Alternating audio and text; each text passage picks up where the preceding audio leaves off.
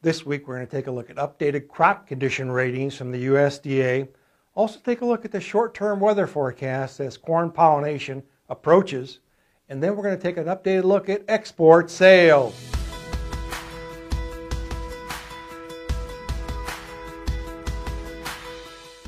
Hi, this is Brian Basting with Advance Trading.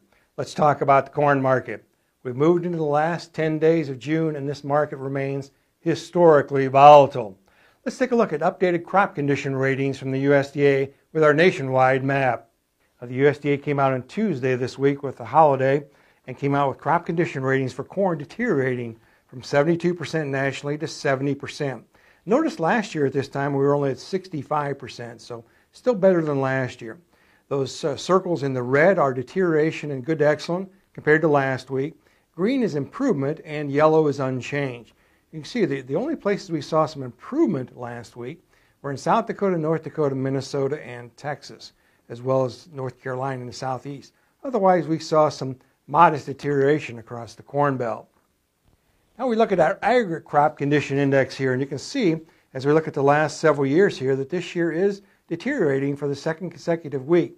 Notice it's still well above some of those years, for example, as in 2019, but it's also now notably below some of the years such as 2018. So we'll be tracking this weekly for you throughout the summer. Of course, as corn pollination rapidly approaches, focuses on the weather. Let's take a look at the short-term forecast. Our slides this week, as usual, are courtesy of T-Storm Weather. Now we're starting out here looking at two weeks ago. Last week uh, in our video, but two weeks ago, the 30-day precip of subsoil moisture. That's what it looked like a couple weeks ago. Now we're going to move forward to the latest 30-day as we look at the latest 30 day, notice there's more red on that picture. Things are drying out a bit. For example, in southern Illinois, up across parts of Minnesota, as well as parts of northwest Iowa. So things are drying out. Let's now move on and look at our next week. And we're looking at the next week in those blue boxes is the best chance for a half inch of rain. Notice most of those are in that western corn belt or the northwest part of the corn belt. Uh, essentially no chances, at least at the moment, for the Eastern Corn Belt. Now let's look at the 14-day precip totals. 14-day precip totals are a bit dry across the Midwest.